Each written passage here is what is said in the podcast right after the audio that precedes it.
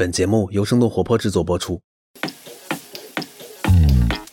欢迎你来我们卡巴纳的第一个门店，然后我们现在在的呢是卡巴纳三里屯门店。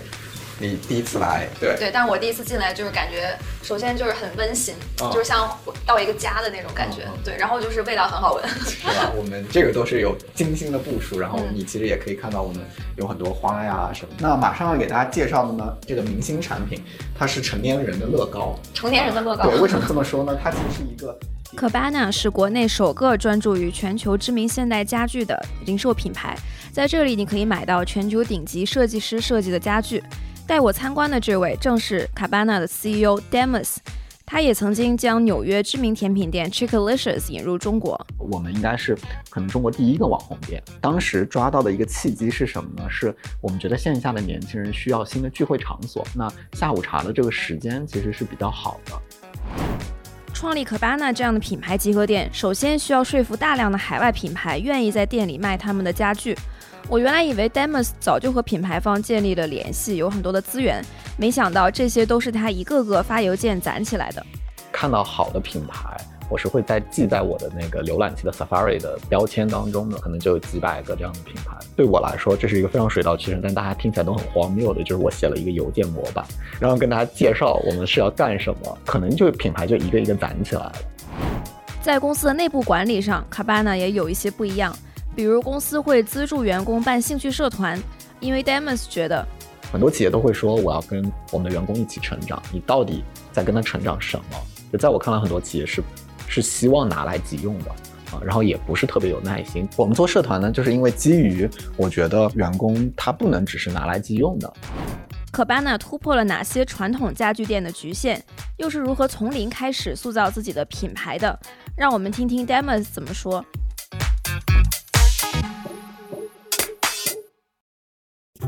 欢迎收听字节跳动飞书旗下的《组织进化论》，我是主持人 Zara。这是一档专注于职场话题和企业管理的播客节目。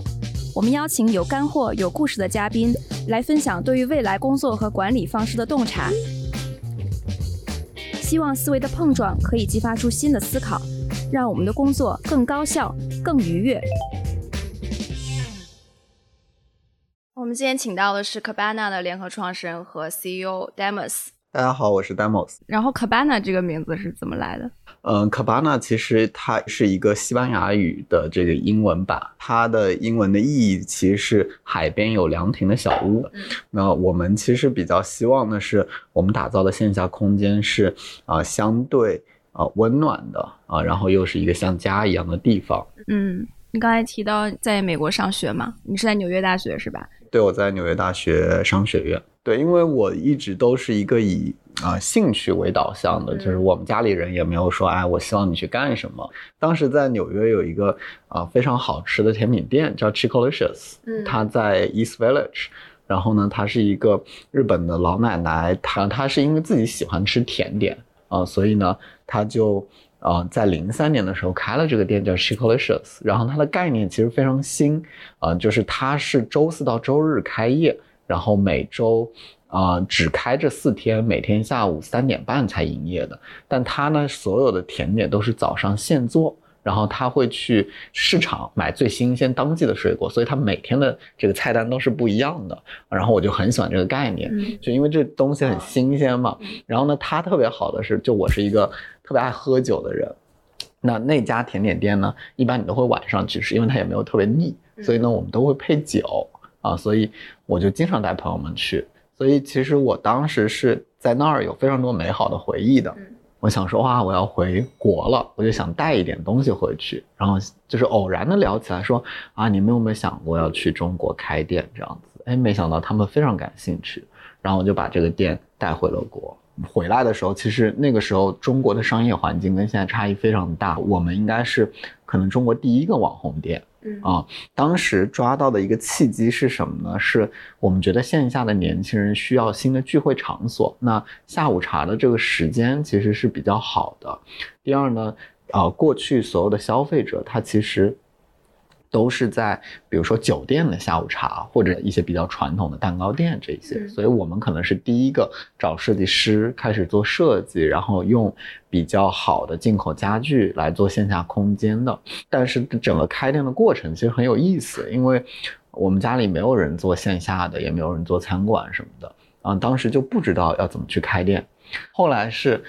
我一个朋友，他在那种啊、就商业地产中介公司，他跟我说有这么一个工种，然后就给我介绍了朋友，啊，然后我们就把第一个店开到了新天地。然后当时整个流程其实我都非常不熟悉，嗯啊，但是我其实是一个比较勇敢的人啊，所以那个时候你想我才二十三岁，嗯啊，因为其实餐厅啊，后来我做的越多，包括其实零售也是一样的，就是你的运营是最重要的。为什么最后能撬动他们？其实是因为我当时带着我的美国，他其实是一个阿根廷裔的主厨，他他回了，呃，来了中国以后。呃，然后我们就是在雅诗阁租了一个酒店，然后从头到尾给他们的高层做了一次开胃的甜点，嗯然后再到这个主甜点，再到 p a t e f o r c e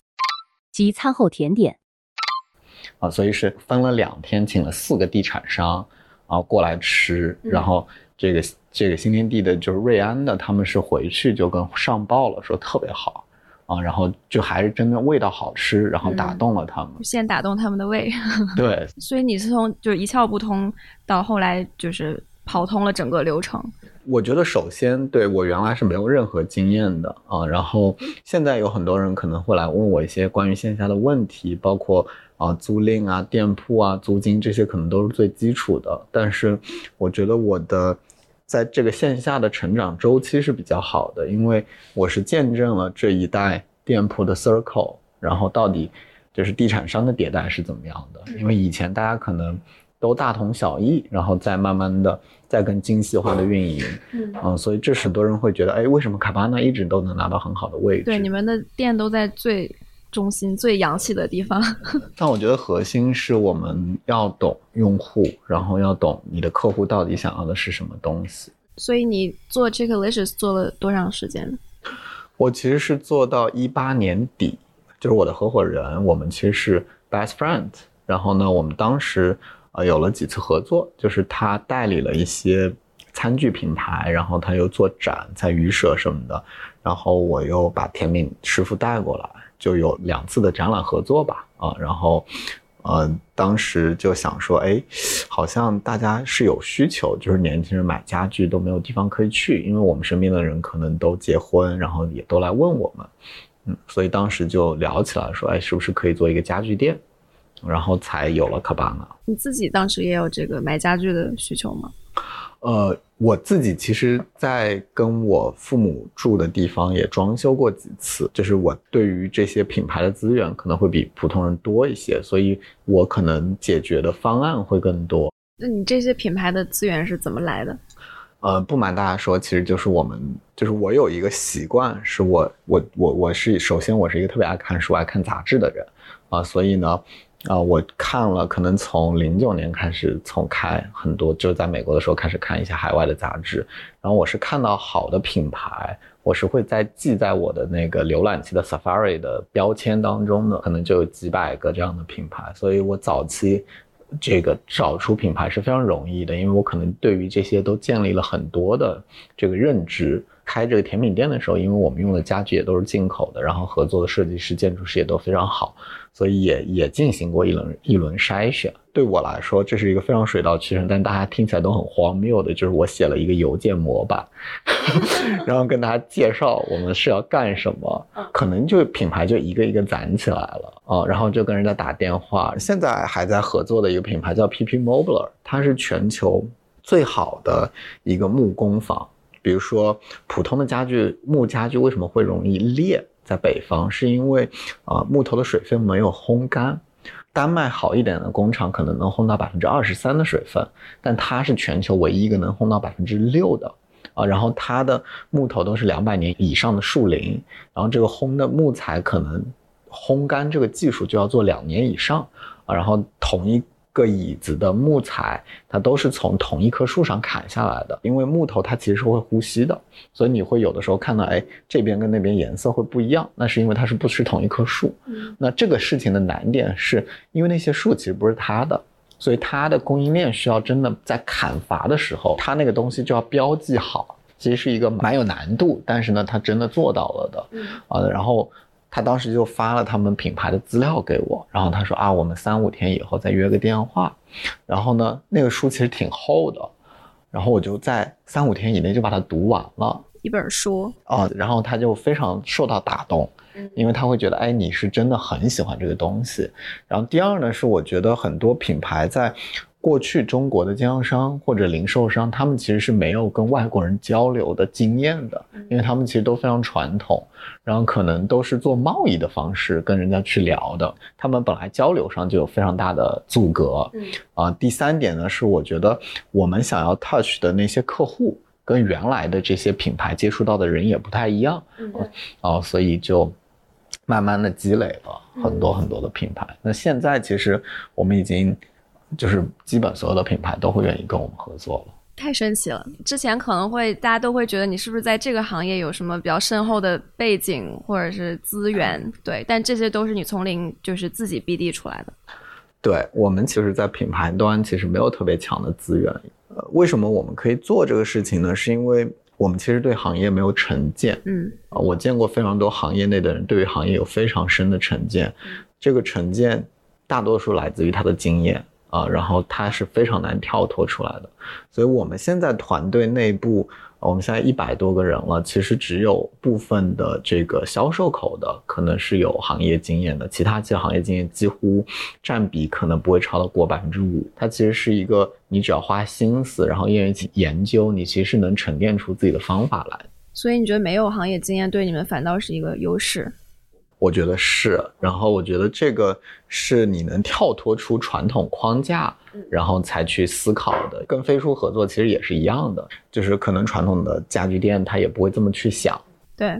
在管理上，他们其实是一个概率生意。为什么？因为他们其实就是，比如说我原来代理了一个品牌啊、这个品牌是意大利的也好，还是法国的也好，然后呢，可能呃人家意大利人坐在一个也不知道哪里，你也没见过他，他也没来过中国，他因为都不知道你是谁，然后给你设计了一个展厅，因为你给了他这个展厅，告诉他是一个两百平的位置，让他给你配了一批货，然后这些货来了，啊、然后你可能就有一帮销售给你干。但是呢，今天你的流量其实不受你的控制，你的货也不受你的控制，你做的都是那个流水的钱，啊，就这个钱流过了你。那今天如果商场人下降了，它就下降了；如果别人打折比你狠了，你就卖的比人家差，因为你其实没有品牌性，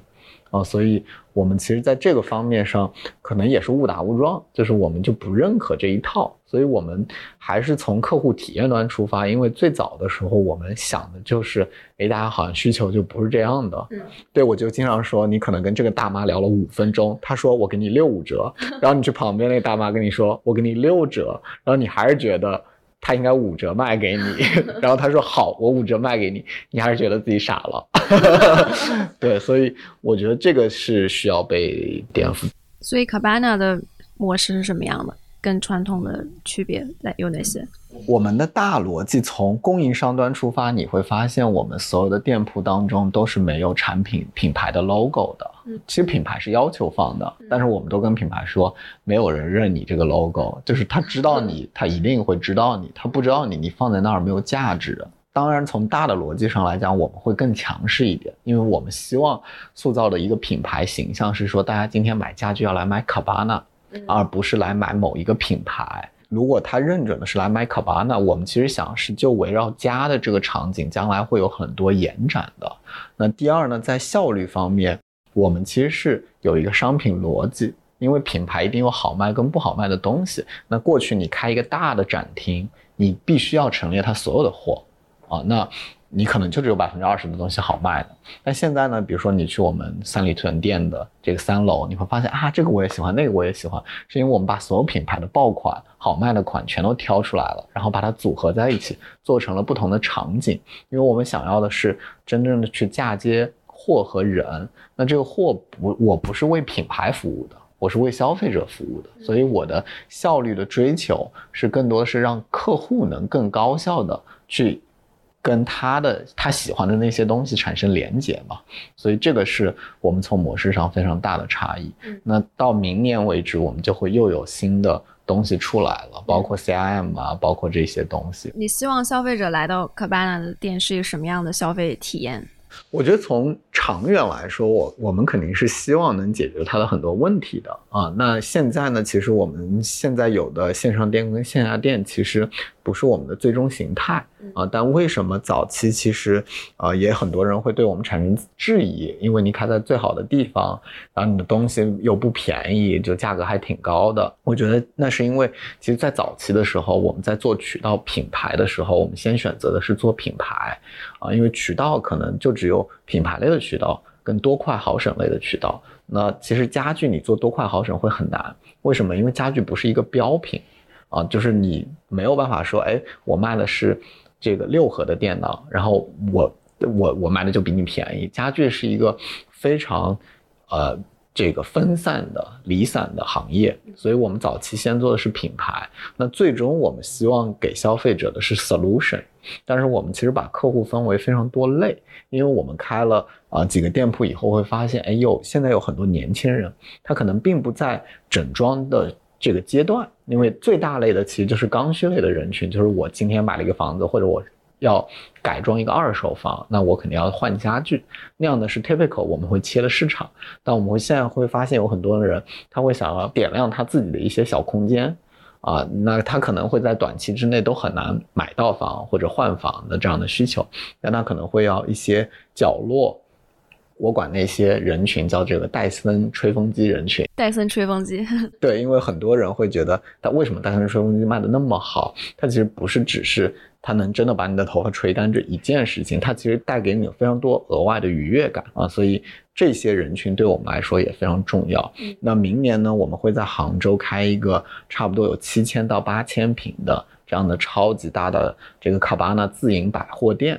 这样的一个店铺，那在那个店铺的，像现在三里屯的店才三百多平，那在那样的这个几十倍的体量之下，其实我们能解决的问题和服务的客户，首先客户面就会变广了，那我们能解决的问题也会变得更多。也会卖除了家具之外的，我因为我们其实有很重的一块是 accessory，就比如说你现在想买床上用品四件套。过去会去百货公司，现在你可能只能去 MUJI、野兽派或者这些啊，那这个可能是我们的一个品类。然后我们也会切，比如说绿植，因为我们觉得绿植是一个呃复购率超级高，然后呢，绿植是一个只会买给自己的，你不会跟别人说，哎，我今天送你一盆绿植，其实有，但比较少。啊，所以我们也会去切这样的品类啊。所以你们卖的东西是那种在就是看着很舒服，给人感觉很愉悦。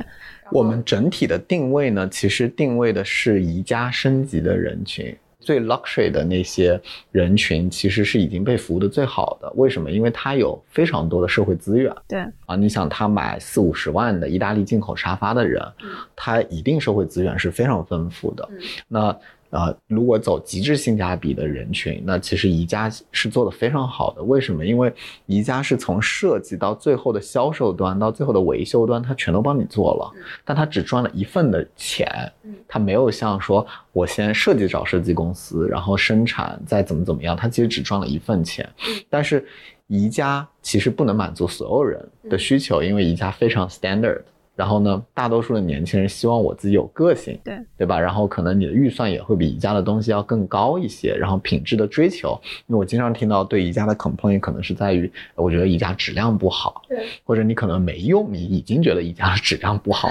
对，因为你会觉得，哎，这么大一个东西竟然只要三千块钱啊，比如说沙发之类的，所以我们切的是比宜家更升级一点点的人群，嗯那可能三人位的沙发在一万块钱出头，那这个其实是大多数买房的人，对，所以啊，宜家整一套 logic 其实是非常完整的，它的商业的 logic 非常好啊，但是呢，可能从货品上啊这些我们有会有很多的升级。我觉得你们品牌的印记还是挺重的，就是虽然你们是一个品牌集合店，但是你们也有自己的品牌。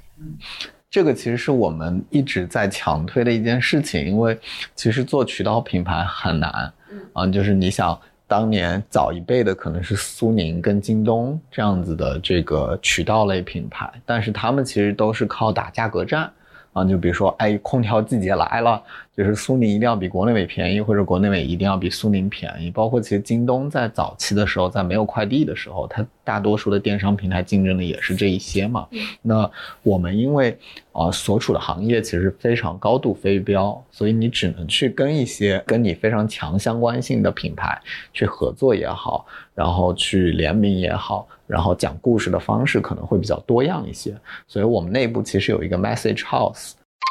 即品牌信息屋，制定品牌策略时使用的一种图示法。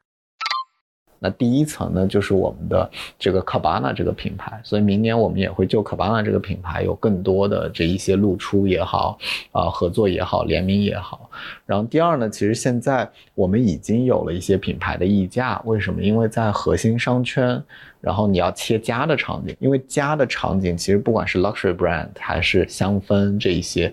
他们都想切家，那基本他们就只能跟我们合作，因为没有什么别的 option。因为我们跟 Apple 啊，跟最近的 Maison Margiela 这些合作了以后，其实品牌本身就在往更高的方向走了啊，所以在这一方面，其实我们还做了挺多努力的。我听说你们做了很多联名的展览，是吗？我们其实早期跟很多品牌还有小的艺术家做过很多联名的展览，然后今年近期的就是跟那个 Maison Margiela 的这个香氛的，我们做了一个叫 Home of Memory。啊，然后也是因为他们现在创意总监是 John Galliano，也是一个非常有名的这个时装设计师，然后他有去参与到整个 Home of Memory 的设计当中，然后我们情人节的时候也会再推出这个相关的主题，啊，然后我们其实这些展览更多的是，呃，更好的去呈现我们整个理念也好，然后呃，当然获客方面也是非常大的一个帮助。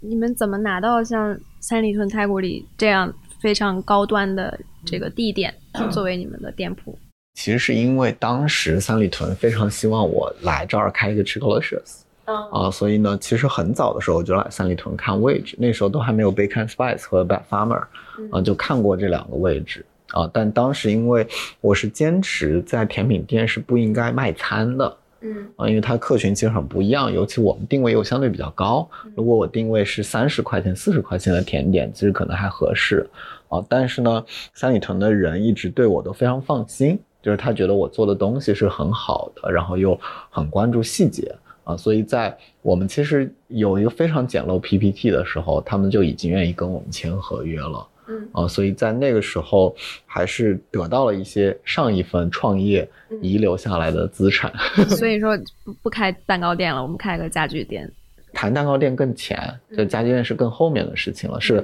因为想开家具店，所以我才问三里屯的人，哎，有没有这样子的位置？然后正好就有一个这样子的位置，然后觉得哎挺合适的。Cabana 的客群就典型的画像是什么样？呃，我们其实线上和线下有一些区分，但线下基本还是三十岁到四十五岁啊，因为我们其实还是在一线城市嘛。你想，一线城市的人结婚可能就是三十岁到四十五岁这样子一个年龄段，可能现在的消费者其实收入差异还挺大的。不是完全就只是高收入的人群，就当然我们自己内部在做分析的时候，其实还是会很数据化的去看这一些人群也好，画像也好。但是呢，我觉得呃，我们也慢慢在精进我们后台的一些打标的系统。就比如说我们杭州店开店的逻辑其实是啊，先会做一圈调研，但是呢，啊，比如说这个地方大家的社会结构是怎么样的？因为我自己是杭州人，我非常了解杭州跟北京的决策人群是不一样的。就你去杭州，你会你会发现，大家出来可能都会带着爷爷奶奶，带着三姑六婆。就所以以前就是杭州的这个地产商让我去杭州开甜品店的时候，我说我不去，我不去，我不去。可能你得弄一个八人的大桌，让大家吃甜点啊。所以我们其实是试图在把这些这个。对于人的分析更多维化，因为你养猫的人，他可能可以是二十五岁的，他也可以是三十岁的，可能是三十五岁的，但是你的那个 convert 的那一下，可能不是因为他的年龄和他的收入而来的，是真正的他的一些生活当中习惯。那这些习惯的洞察，你把它场景化了以后，其实你更能打动他，那个才是最后的那个临门一脚。嗯。这个挺有意思的，就更多维度的去分析消费者，而不是只只用传统的那些。因为你其实从 Chickalicious 开始就是一个创业者的状态，然后我我身边很多创业者的朋友，我大部分时候见不到他们的，因为他们非常非常的忙，就是基本是零零七的一个状态，连轴转，然后没有什么休息的时间。你自己的生活状态是什么样的？这一两年，其实我对我自己的生活状态还是挺满意的。为什么呢？因为，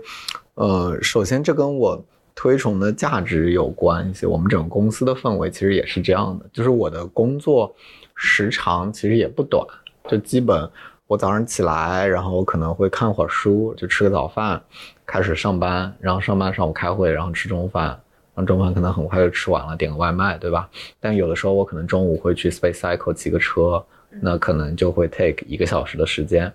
下午就一直工作。我是一个不主动见人的人，就我不主动约人。但是呢，我身边有可能有十几个我关系维持了十来年的朋友啊，然后大家可能还是会一见如故，嗯，然后下班了可能就是可能会去运动，也有可能就是吃个外卖再继续工作。但是呢，我整体的感觉是我没有那种特别强的疲劳感。啊，我觉得第一呢是跟我们所属的行业相关，就我每天干的事儿还是挺开心的。然后我是 truly believe 我们的价值的，因为我自己是有这个价值鄙视链的，就在我自己的心中我是有价值鄙视链的。然后我觉得我们在 fulfill 啊比较有意义的事情，在我心中啊。第二呢是呃，我觉得就是从我以前运动非常多，然后有一阵子呢我就给了自己借口。就觉得自己特别忙，就不应该去花这些时间。后来我会发现我的身体状况、精神状态其实都没有原来那么好。然后我从今年年初恢复运动以来，我就整个就非常开心。呃，然后我觉得你是一个很有 life 的人，就是可能在创业者群体算比较少见的。能不能给一些很多没有 life 的人一些建议，怎么能变得更有 life？就我觉得你得首先爱上生活，不是。选择你要去创业，你的生活就不行了。在选择创业的时候，你反而比别人更知道你想要的生活是怎么样的，因为你的创业不就是为了你的生活吗？这这是我的观念啊，就是比如说贝佐斯，比如说马斯克，他的生活可能是要去去去火星或者怎么样子。Anyway，我觉得你要非常了解。的生活，然后我一直觉得每一天都是平等的。那我也不会说啊，你现在的时间，因为你年轻，所以比将来更重要。但我觉得，首先这个时间的观念你要你要了解，因为它其实是一个 measurement，对吧？它其实是像一厘米一样的，所以这现在的你的一厘米跟将来是一样的。第二呢，我觉得你要培养一些自己的小爱好。你生活对你来说到底是什么？是完全的工作还是怎么样？但当然。可能很多人会说啊，他有孩子，上有老下有小，需要去养什么的。但是我觉得，你生活在一起的本质还是要你的那个生活质量还是很重要的。就我其实工作时长真的也很长，啊，但是我不觉得你不可以有一个很好的生活。我觉得我 work life balance 很重要的一部分还是因为我不停的在看书，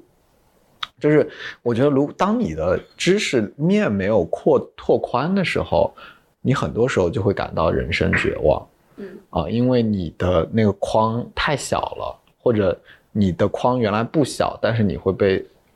就是琐事给占满，然后你的认知不拓宽，你就会累啊。但是我每次，因为我是一个可能家里有几千本书，但我每周还是会买几十本书。当然我肯定不可能都读完，但是呢，我总会觉得人生有一种遗憾，就是我忘记买这本书。对，然后我每次就是。就我搬家非常累，你知道，就是我有，就是真的十几箱大整箱的书，因为我最近刚搬家了，所以，然后我又看，我需要看很多海外的杂志也好，书籍也好，因为他们的观点，就我一直就我为什么会看书啊？这我其实以很多年以前讲过，或者为什么会看杂志，是因为我觉得现在对于大家来说，publish 一个内容太容易了啊，所以它其实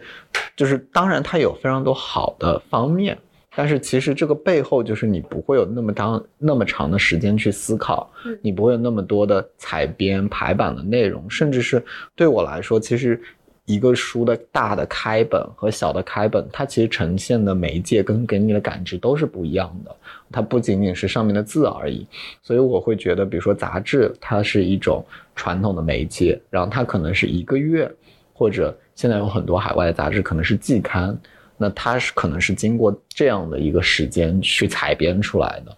然后我也是一个抖音的重度用户，睡前跟早上起来都要看抖音。抖音因为现在也有很多知识类的博主，他能马上告诉你这个世界的某一个角落，非常简单的告诉你它到底在发生什么。但比如说书，可能真的是强观点型的输出，因为我觉得作为一个 CEO，我需要去了解每一个我下面的 sector 到底它的基础知识是什么。首先，然后第二呢，你需要需要去，比如说我们要做数字化。那我可能需要去读非常多本数字化的书，但我不需要成为一个专家，但我至少需要有一个判别，基于我对业务的了解，然后以及数字化的基础知识，我需要有一个判定。因为你作为 CEO，你一定要引领这个方向。所以我们的创业跟很多就是消费品单一品牌的差异呢，是在于我们这事儿很长。啊，所以也需要我去拓宽很多很多的知识面啊，不是说你只会投放，或者说你只会做产品就可以的。然后你可能每一个你都需要有自己一个 stretch 的能力。所以当我去啊看书的时候，我就会觉得，哎，这个事情我自己就会能放松。然后因为我从十七八岁的时候我就开始喝非常传统的中国茶啊，但一般那个时候我肯定在看书。啊，所以就这种我就会安静下来，就边喝茶边看书。对对对对，就听起来非常老派，的确也非常老派。就我家里可能有几十种茶。你看的书都是纸质书吗？我也看电子书，我现在就是看工具书，然后我可能需要去 take note 的时候，然后我就会对，然后我是这样子，就如果我有好的东西，我一定要分享给我的管理层。然后我以前的方法呢，就是我觉得好的书，我会每一个都买。买一本给他们。你都给他们买过哪些书？我给他们买了那个左晖的，就是跟得到出的那个访谈。哎，那说到那个管理层，你能讲一下你们的整个管理的模式或者是文文化是什么样的？我们就是从组织架构上来讲，其实我特别纠结，因为在我们最近一次调组织架构的时候，就我们就有尝试说要不要用对外有 title，对内没有 title 的这一套嘛。但是后来我们还是决定要有职级，因为其实我们的。啊，人才密度还没有高到那个 level 啊，所以有的时候你可能大家是不了解每一个人到底在干什么的，所以我们还是觉得用原来的这个层级的这种去跑一跑。所以我现在呢，其实我们的传统业务就是零售业务，其实一共有七个中心啊，是市场电商，然后销售，然后运营，然后场景体验，就是它是控制整个 experience，然后所有的前台的场景都是他们做调研，然后做 BI 啊。就是回收这些事情了，然后后台呢有呃信息部，然后还有嗯还有人力，还有财务啊，然后我们财务是分业务财务跟账务财务两个大的模块啊，然后啊我们今年在尝试做一些新的业务，像比如说设计服务，那这个业务呢就会原完完全全脱胎于七个中心。啊，他会直接跟我来一起商讨，像创业一样啊，就可能三五个人的团队这样子去往前跑。我们就是非常开放，对，然后就是提倡，就是大家要相互帮助，然后要不停的打消这个组织之间的这个壁垒。有什么例子吗？就是啊，因为我们可能会跟飞书共建一个功能，就是叫什么 Store 三六零，就是现在多维表格的负责人来找我，然后我们就开了个会。然后呢，因为你也知道，我们采购了飞书全家桶，然后呢，我说啊，我们最近上海、北京都要办办公室了，然后我打算这个办公会议系统也要用飞书的。这个事情可能在半个小时以内就被你们的销售知道了，然后呢，就会有人来问我啊，说这个我来给你拉群，我来给你配合一下。我觉得这个其实是一个公司不不只是文化，也不只是你有了飞书这种沟通工具，它就能达成的，其实是所有人的意识。然后大家到底是怎么去帮助彼此，然后怎么去沟通的？我觉得这个就很触动，我就一直跟他们反复强调这个例子。嗯，然后也有尝试在做这个。然后我们自己比较文化的体现是，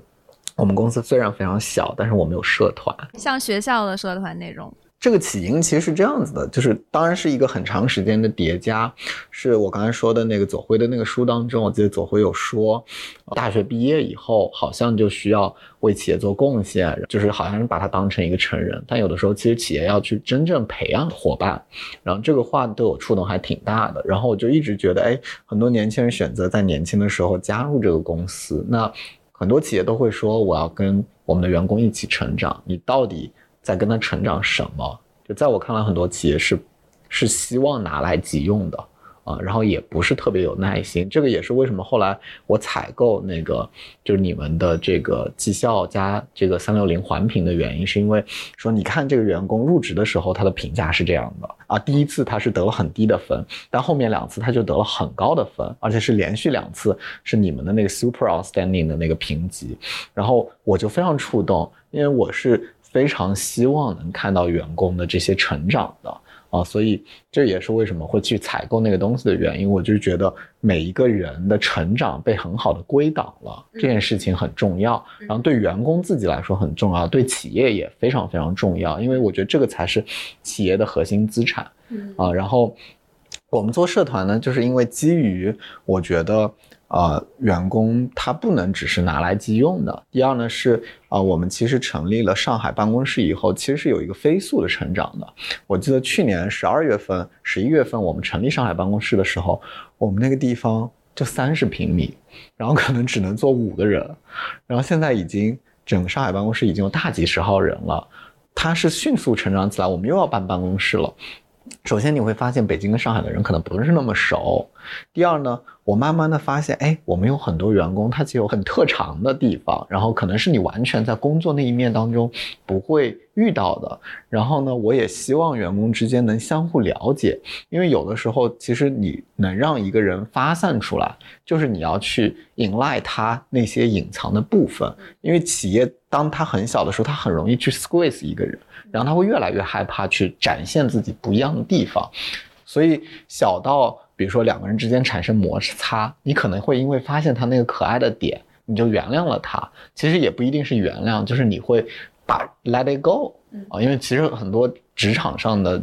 这个偏见也好，或者摩擦也好，都是都是可以过去的啊。那其实我们就是希望拉近员工之间的关系，然后让他们那些闪光的点。就能被凸显出来，所以我就跟我们 HR 说，哎，我想双周，然后公司会出人头的预算给到每个人去去做这个社团的工作，然后我们 HR 说啊，这样大家会不会工作不够高效啊什么的？但我自己的坚持是，我觉得其实这样反而能让这个工作更高效，因为你的工作其实不是看时间的投入，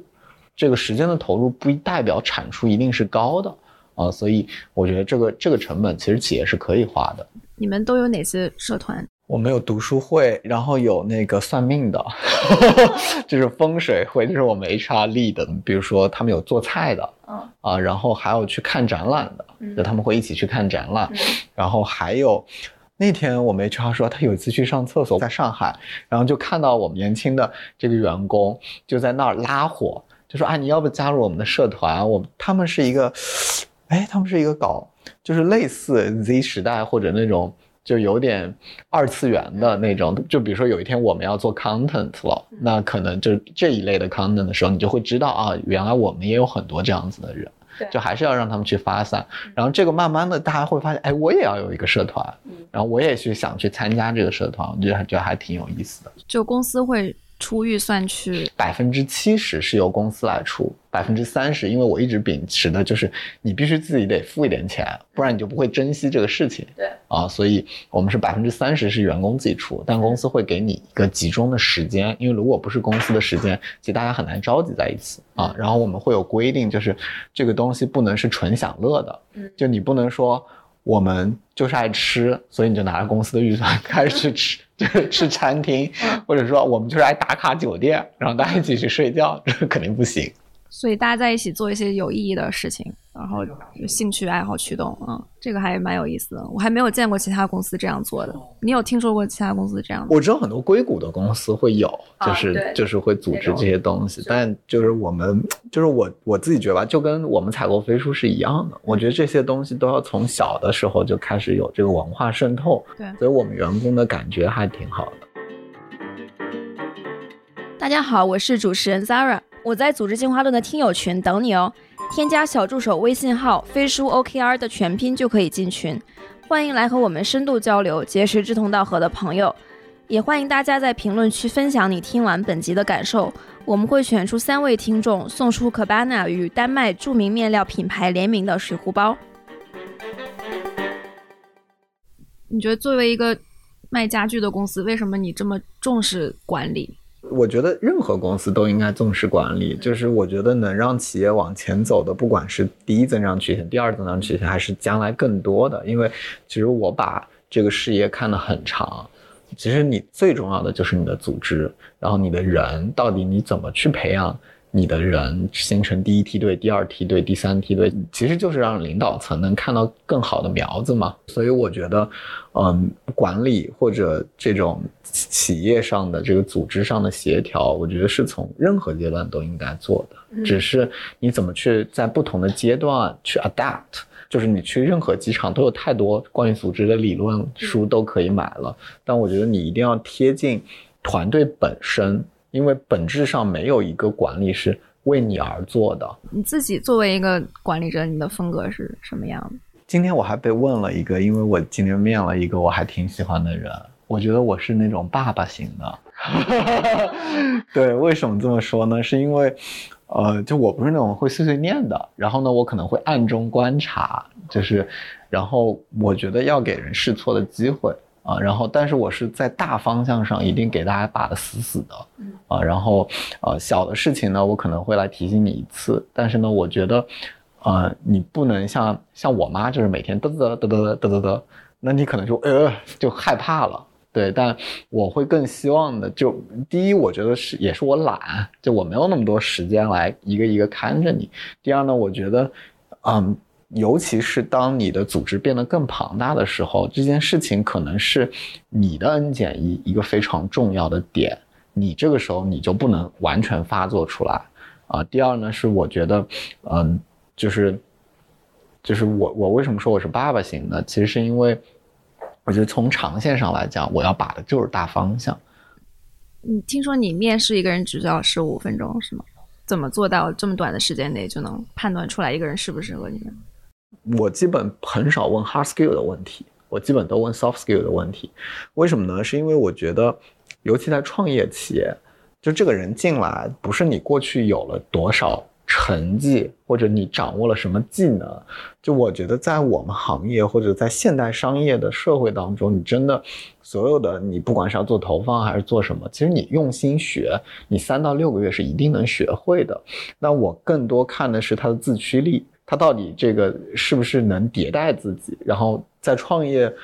这整个路当中，他其实会遇到很多坎儿。就比如说你投放预算不够，那你到底怎么去做？因为公司还是要看产出，这东西你还是得把它做下来。然后，尤其是很多时候企业的成长可能会快于个人的成长，那你到底怎么去适配你自己？你到底学习的方法是怎么样的？因为大多数我见到的百分之九十以上的人，都是通过日常做事情来叠加，所以他的这个成长曲线可能是一个 linear 的。这样的一个过程，就是你干五年就是五年的水平，干十年就是十年的水平。但我觉得我对于最核心人员的要求是一定要快速的成长的。那这个快速的成长的过程，其实就是你自己的认知要到那个份上，然后你必须在过去当中你有你有这个意识啊。我基本就问几个这样子的问题，我大概能知道哪哪几个问题。就是他自己如果遇到困难的时候，或者遇到超出他原来认知范围的时候，他怎么去解决这些事情？啊，基本这个问题我都会问。嗯，然后我会比较看重，他是一个，比如说今天我面试的那个人，他是要将来可能立的我们新业务的，那我会去看他过去的履历。哎，我每个月都要有超级快的产出，因为那样的话就会决定他所有的思考方式会比较要求是看一个 short term 的。啊，但是我可能这个业务就我不是说那样不好，但这个业务可能是在早期的时候，在他你培养这个模型的时候，他是需要看长线的一个规划的。那我可能就会去看他的工作。所有面试就能很快的？也不是所有，基本是大部分的面试。然后第二点呢，是因为我觉得面试面久了，很多时候让这个人觉得他跟你特熟，嗯啊，然后我觉得就是不能 cross 那个 line，因为可能我面的都不是我的 N 减一，可能是我 N 减二。啊，或者甚至 N 减三，那这种感觉其实不是特别好啊。然后我觉得，尤其是 CEO，你一定要把持住自己想要宣泄自己个人魅力的那个欲望，这个很重要啊。呃，你们是买了飞书的全家桶，就是包括那个日常的这个办公套件，还有 OKR 招聘绩效合同等等一系列。然后作为一个一百多人的公司，就是你为什么你觉得有必要买这么多就全套全副武装的这个最好的工具？我其实不理解为什么作为一个小公司，它就不应该去买这些东西啊？因为首先，我觉得你一切都是从业务端出发啊。就比如说，我们买飞书合同，是因为我们希望我们所有的合同都能得到很好的管理。那你不买这个功能就没有，那我当然得买，就是一个非常简单 logical 的思路啊。然后，但是比如说，我们为什么会买一些企业版？可能是我们非常在乎这个企业知识的沉淀。啊，这个可能是我们买的那个版本当中非常突出的，因为不然你随意的 IM 这些聊天其实很容易，但对公司来说，其实我在乎的不是那个企业信息会不会外露啊什么的，我会意识到，在员工比如说离职入职，然后在比如说我最近在做一个什么事情呢，我要把所有的流程。都线上化，因为像我们这样的传统零售企业，其实流程非常多，然后非常繁琐。以前有几点问题，就是我们做了好多流程，然后 PDF 都做的可美了。核心点是在于新入职的人都不知道那些东西存在哪里。然后第二呢，哎，这个人走了，你不可能实时去更新流程，然后流程一长，谁能记得住啊？就真的记不住，就是我们真的我亲眼见过，对一个人流程培训，上午培训了三个小时，下午同样的流程他还是来问你，哎，这事儿怎么干？因为有的时候员工会害怕，啊，他不知道他做的时候是不是对的，所以我觉得很多企业在做流程跟流程执行的时候就有非常多的问题。那飞书就可以帮我们完成流程线上化，培训其实是公司体系内非常重的一个资产，但是。比如说发货这件事情，可能所有部门的人都会 touch 到，但你培训的时候不会培训所有的人。是。那在这个时候，当你去让每一个人去问的时候，它其实会非常大的消耗。但在这个时候，你只要在飞书界面当中发送这个发货，那它其实就在你的企业百科当中，那这个就可以实时的被更新，你也可以实时的去 access 这个信息。所以这个对我来说就很重要。那像绩效啊、环评这一些，对我来说，呃。员工是企业最核心的资产，然后倒不是说 specific 一个人，但是你整个体系、整个团队就是你最核心的。那他们的成长路径就是最核心的，你是需要去 keep record。他们为什么在这个时候 perform 的好了，然后为什么在下一个季度能更好或者更不好了？那这个我觉得是非常重要。嗯，所以我觉得也一定要有，就是绩效可以把员工的成长数字化。就不仅仅是一个冷冰冰的人，什么这个职位这些组织架构，而是说每个人在每个时段他有什么样表现，别人给他什么评价。飞书整个逻辑对我来说是，很多中小型企业，当你没有那么懂管理的时候，它能 push 你去把这事儿干了。对，所以我就觉得，哎，比如说我原来想环评的时候，我可能没有那么急切。但是我一眼是哇，这东西太好了，然后可能就会去了解它，然后我就会去把这事儿给落实了。就工具带着你的组织就升级了。对我从小就非常推崇这个要先立奇器的这个逻辑，对我都觉得飞书的这个价格是便宜的。对，因为我我有认识很多其他就是创业公司、创业公司 CEO 朋友，或者是这些小团队，他们可能几十人、一百多人。他们可能会觉得说，在这个阶段没有必要，就是花特别多时间去想工具这件事情，因为他们觉得还组织没有大到一定的程度，所以管理成本、沟通成本都还比较低。比如说 CEO 每个人可能都认识，然后要开会大家就吼一嗓子，然后也不需要什么系统性的。工具对你会怎么去看待这件事情？我觉得那个转折点其实是在七八十人、八九十人的时候。然后我们为什么会比较麻烦呢？是因为我们做零售，然后我们有多店，比如说销售也需要有一个很长的 arm。然后明年我们可能会再开四五个城市。那我的这个早期的基建是一定要去做好的。所以我觉得在不同的这个商业语境之下，可能还是会有点不太一样。但是我是觉得。就是这个是一个 no regret，为什么呢？因为你总有一天要换，你为什么不早点换？就它 even 可以不用你的付费版，但是免费版，我觉得从 day one 它只有三个人的时候，它就应该用。对，工具从娃娃抓起，因为我觉得它是改变很多人的，就很多员工的沟通和工作习惯的。这习惯是需要培养的。对，嗯，而且我觉得上 some 号飞书都是一个平台，我觉得慢慢的你就会去聊，就比如说我是因为用了飞书，所以才会去听你们的播客。然后就很 magic，我就今天自己来讲这个东西。然后我我听很多播客的时候，我自己也会非常有感触。就比如说，其实，在那个托布华今年的这个演讲的之前，他其实就讲过向下写周报这个事情。指播客的第十期节目。然后我是因为听了他的这个分享，我才尝试给我的 C level，然后我我我又会把我的周报发送给所有人，但是我的周报当中更多分享的是我的思考，嗯，然后他们会很开心。嗯你觉得你乡下写周报这件事儿带来了哪些变化或者效果？我觉得至少我们的周报更内卷了，就是我这个人就是我不爱写那些黑话。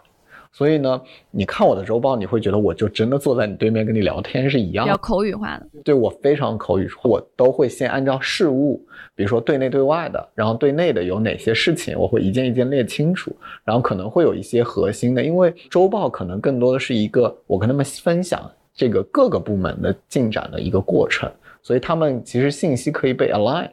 然后呢，我觉得我从托布花那个最大的这个提炼是那个事业与情报。我就把它加在了我们的周报模板当中。然后他不是说，如果一个人两周没有写视野与情报，这个人肯定没有认真在怎么样。